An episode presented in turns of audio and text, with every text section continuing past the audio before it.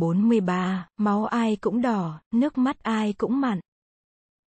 Tuy quốc vương Pasenadi chưa chính thức quy y với Bụt, nhưng cuộc viếng thăm của vua tại tu viện Jetavana đã được mọi giới trong vương quốc bàn tán đến, và đã đem lại ảnh hưởng không nhỏ cho giáo đoàn của Bụt tại kinh đô Savatthi.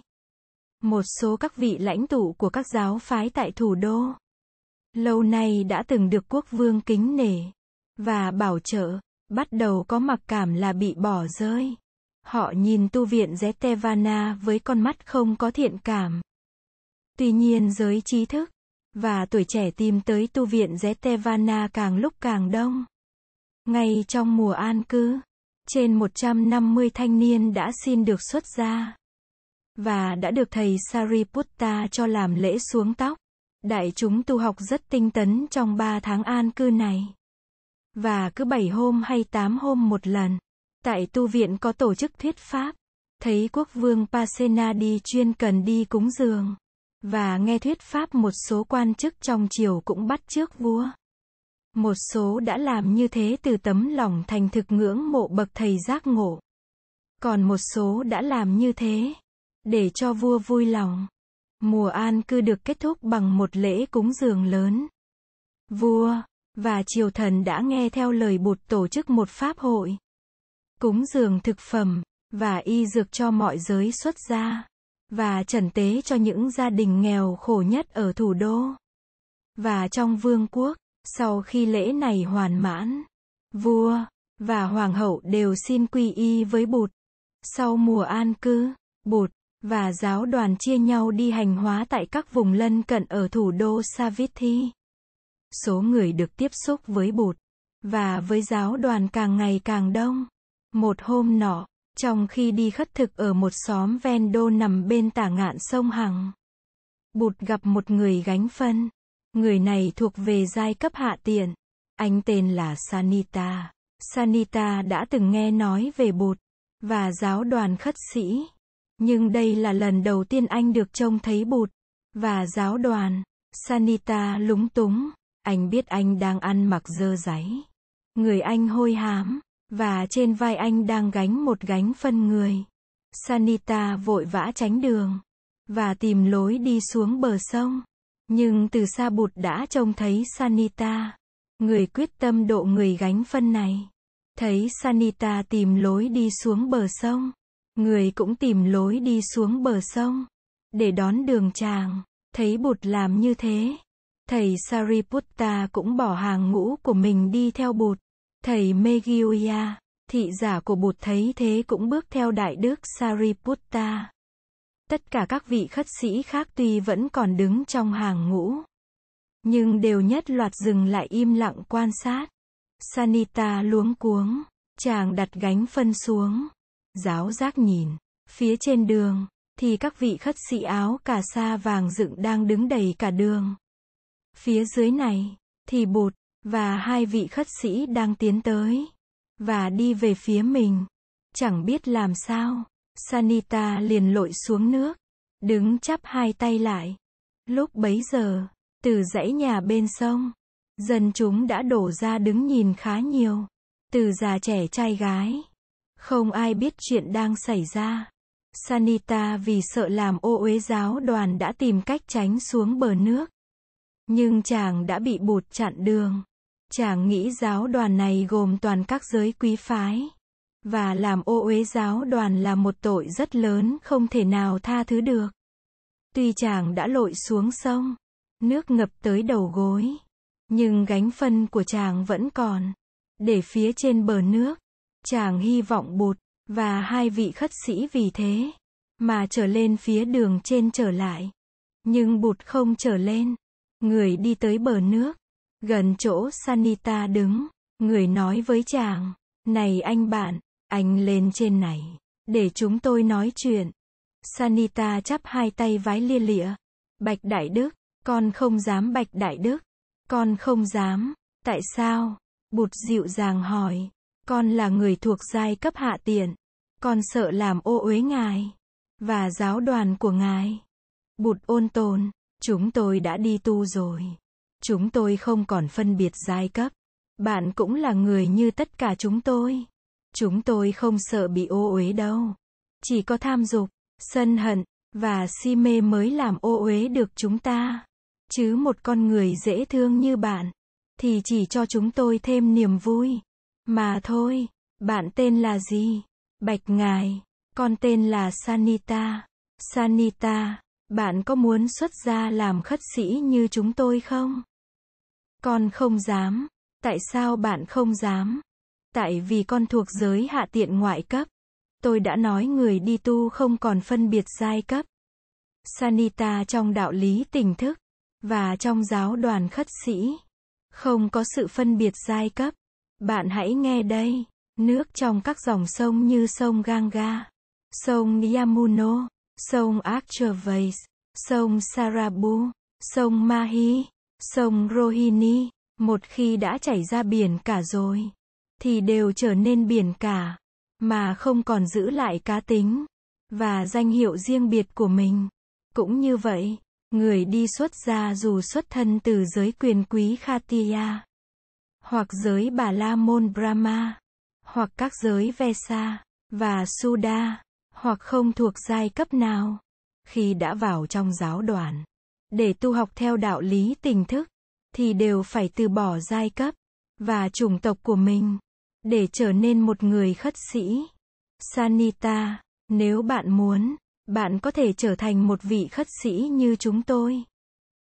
Sunita hân hoan vô cùng.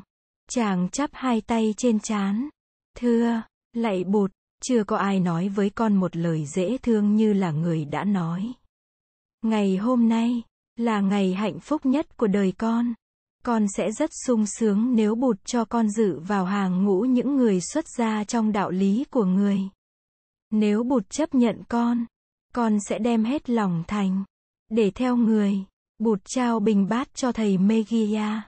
Người bước xuống bờ hồ, và đưa tay cho Sunita bảo chàng nắm lấy. Rồi người bảo thầy Sariputta. Sariputta, thầy giúp tôi một tay. Chúng ta tắm gội sạch sẽ cho Sunita, và cho Sunita xuất gia ngay tại đây, trên bờ nước này. Đại đức Sariputta mỉm cười. Thầy đặt bình bát của thầy trên bờ sông, và bước xuống giúp Bụt. Sunita không cảm thấy thoải mái lắm khi được Bụt và thầy Sariputta kỳ cọ, và tắm rửa, nhưng chàng không dám làm phật lòng hai người. Bụt bảo thầy thị giả lên tìm đại đức Ananda, để xin một chiếc y khoác ngoài, và người làm lễ xuất gia cho Sunita ngay trên bờ sông. Làm lễ xuất gia xong, Sunita được giao cho đại đức Sariputta. Đại đức đưa vị khất sĩ mới về tu viện Jetavana, trong khi Bụt và giáo đoàn tiếp tục trên con đường khất thực. Tất cả những gì xảy ra bên bờ sông hôm ấy, dân chúng địa phương đều đã được chứng kiến. Tin Bụt thâu nhận Sunita, một người làm nghề hốt phân, một người thuộc giai cấp hạ tiện, vào trong giáo đoàn khất sĩ bắt đầu được loan truyền trong các giới ở thủ đô, nhất là giới tôn giáo, và đã gây xúc động lớn. Chưa bao giờ ở vương quốc Kosala này, mà một người trong giới ngoại cấp như Sunita lại được đón nhận, và đưa vào hàng ngũ của những nhà lãnh đạo tinh thần. Có những người lên án Bụt, cho rằng sa môn Gotama bất chấp truyền thống, và tập tục xã hội. Có người đi xa hơn, cho là Bụt có ý gây đảo lộn trật tự xã hội với mục đích phá rối sự trị an trong nước. Những bàn tán xôn xao này được vọng về tu viện Jetavana do các giới nam nữ cư sĩ cũng có, mà do các vị khất sĩ về thuật lại cũng có. Các vị đại đức lớn như Sariputta, Mahakassapa, Mahamoggallana và Anuruddha đã tìm cơ hội gặp Bụt, để bàn về cách đối trị lại những phản ứng của các giới ở thủ đô về vụ khất sĩ Sunita. Bụt bảo các thầy, quý vị biết rằng sớm muộn gì chúng ta cũng phải chấp nhận vào giáo đoàn những thiện nam nữ trong giới ngoại cấp, bởi vì giáo nghĩa của chúng ta là giáo nghĩa bình đẳng, không chấp nhận được sự phân chia giai cấp. Ta đã gặp khó khăn bây giờ, nhưng nếu ta vượt thắng được, thì ta sẽ mở được cánh cửa chưa từng được mở ra trong lịch sử. Và các thế hệ mai sau này sẽ được thừa hưởng công đức. Chúng ta phải có can đảm. Thầy Mahakassapa bạch, can đảm, thì chúng con có đủ. Chúng con cũng có đủ kiên nhẫn nữa. Nhưng làm thế nào, để dư luận bớt xôn xao, thì công trình vào đời hành đạo của các huynh đệ khất sĩ mới đỡ phần nặng nhọc. Thầy Sariputta đề nghị, điều quan trọng nhất là giáo đoàn tu học cho tinh tấn. Con sẽ nỗ lực giúp đỡ và hướng dẫn cho khất sĩ Sunita. Sự thành công của Sunita sẽ là bằng chứng hùng mạnh nhất. Để bênh vực chúng ta, huynh đệ chúng ta cũng cần học cách giải thích cho quần chúng mỗi khi tiếp xúc với họ. Để cho họ hiểu được chân nghĩa bình đẳng của con đường Bụt dạy. Lạy Bụt, nếu đức tôn quý trên đời có cách thức gì hay hơn nữa, thì xin người chỉ dạy chúng con. Bụt, để tay lên vai Sariputta. Những điều thầy nói đó rất đúng với ý của tôi. Chúng ta cứ như thế mà hành trì. Chừng 1 tháng sau, sự đồn đãi về Sunita tới được tai quốc vương Pasenadi. Một số các vị lãnh đạo các giáo phái tại thủ đô đã đến xin yết kiến vua. Vốn sẵn có lòng thành kính đối với tất cả các bậc lãnh tụ tôn giáo, vua Pasenadi đã tiếp kiến họ. Và sau khi nghe mọi người nói chuyện, vua cũng cảm thấy hoang mang. Dù rằng vua có cảm tình nồng hậu với Bụt, vua hứa hẹn với các vị lãnh đạo tôn giáo ấy là sẽ suy xét về vấn đề này. Rồi một hôm, vua bảo xa giá đưa ngài tới tu viện Kỳ Viên. Xe ngừng trước cổng tu viện, vua một mình đi bộ vào. Bóng các vị khất sĩ áo vàng thấp thoáng sau những hàng cây xanh mát trong khuôn viên tu viện. Đã quen thuộc với con đường nhỏ dẫn tới tịnh thất của Bụt. Vua cứ một mình đi, không cần hỏi thăm. Thỉnh thoảng trên đường đi, vua gặp một vị khất sĩ. Mỗi lần như thế, vua đều đứng lại chắp tay và cúi đầu. Vị khất sĩ nào cũng đứng lại chắp tay đáp lễ. Vua nhận thấy vị nào cũng có dáng điệu trầm lặng, thong dong, không vội vã. Và vua bỗng nhiên cảm thấy đức tin của vua nơi Bụt lớn mạnh bội phần. Nửa đường vào tịnh thất, vua gặp một vị khất sĩ đang thuyết pháp trên một phiến đá. Vây quanh vị khất sĩ này có chừng 10 mấy vị khất sĩ khác. Và khoảng độ 30-40 người cư sĩ áo trắng. Cảnh tượng rất đẹp đẽ. Phiến đá nằm dưới gốc cây thông lớn xòe lá che mát cả một vùng. Vị khất sĩ đang ngồi thuyết pháp kia tuổi chưa tới 40. Nhưng phong thái của ông đoan nghiêm và sáng rỡ, những người ngồi và đứng quanh ông đang hết sức chăm chú nghe ông nói. Vua dừng lại để nghe và cảm thấy thích thú, định ngồi xuống để nghe cho hết bài thuyết pháp. Nhưng vua chợt nhớ ra rằng mình đã tới đây với một chủ đích, cho nên ngài phải bỏ đi.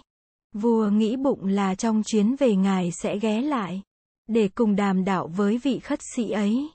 Bụt ra đón vua ngoài ngõ trúc phía trước tịnh xá và mời vua vào. Bụt mời vua ngồi, cũng vẫn trên những chiếc ghế tre như hôm hai người gặp nhau lần đầu. Sau khi trao đổi những lời thăm hỏi, vua hỏi Bụt vị khất sĩ đang thuyết pháp trên phiến đá dưới gốc thông già là ai. Bụt mỉm cười, nói, đó là thầy Sunita xuất thân từ giới ngoại cấp, trước làm nghề đổ thùng. Đại vương thấy vị khất sĩ ấy thế nào? Vua giật mình, thì ra vị khất sĩ có tướng mạo đoan nghiêm và sáng rỡ kia vốn là người đổ thùng Sunita. Nếu Bụt không nói, thì vua không thể nào đoán ra được. Vua còn chưa biết nói gì, thì Bụt đã nói. Vị khất sĩ Sunita từ ngày xuất gia đến nay đã tu học rất tinh tiến. Đó là một con người thẳng thắn, thành thật, thông minh, và có chí nguyện lớn. Mới được tu học chưa đầy 3 tháng, mà thầy ấy đã nổi tiếng là người có đạo hạnh, và phong thái thanh cao. Đại vương có muốn gặp gỡ, và cúng dường cho vị khất sĩ rất xứng đáng ấy hay không? Vua thành thật đáp. Trẫm rất sẵn sàng gặp gỡ và cúng dường y áo và thức ăn cho vị khất sĩ Sunita. Thế tôn giáo pháp của ngài thật là thâm diệu, trẫm chưa thấy một vị đạo sư nào có cái nhìn và tầm tay mở rộng như ngài. Thế tôn, có lẽ không một người nào, một loài nào hay một vật nào mà không được dự vào giáo pháp thâm diệu của ngài. Trẫm đã đến đây với một mục đích là hỏi ngài tại sao ngài lại chấp nhận một người trong giai cấp hạ tiện vào trong giáo đoàn cao quý của ngài. Nhưng trẫm đã được thấy, được nghe và đã được hiểu. Trẫm không phải hỏi ngài nữa. Trẫm xin cúi lạy trước Thế Tôn. Vua đứng dậy chắp tay định lạy xuống. Bụt cũng đứng dậy, người kéo tay vua mời vua ngồi trở lại trên chõng tre. Người cũng ngồi lại trên chõng tre. Nhìn vua, Bụt nói: Đại vương, trong đạo lý giải thoát, không có sự phân biệt giai cấp và chủng tính. Trước con mắt người giác ngộ, tất cả mọi chúng sinh đều bình đẳng. Máu ai cũng đỏ, nước mắt ai cũng mặn. Tất cả chúng ta đều là con người. Ta phải tìm cách để mọi người có cơ hội đồng đều và vươn tới và thực hiện hoài bão của mình cũng như hoàn thành nhân phẩm của mình. Vì vậy cho nên, tôi đã đón nhận Sunita vào giáo đoàn khất sĩ. Vua chắp tay, trẫm đã hiểu, con đường của Thế Tôn đi là một con đường có nhiều chông gai. Trẫm biết là trên con đường ấy người sẽ gặp nhiều khó khăn và trở ngại, nhưng trẫm cũng biết là người có đủ hùng lực để vượt qua những trở ngại đó. Riêng trẫm sẽ làm hết sức mình để yểm trợ cho chánh pháp. Vua từ giã Bụt, nhưng khi ra đến tảng đá nằm dưới cây thông già, vua không thấy vị khất sĩ và thính chúng của người đâu nữa. Mọi người đã giải tán. Vua chỉ gặp trên đường những vị khất sĩ đang chậm rãi đi thiền hành.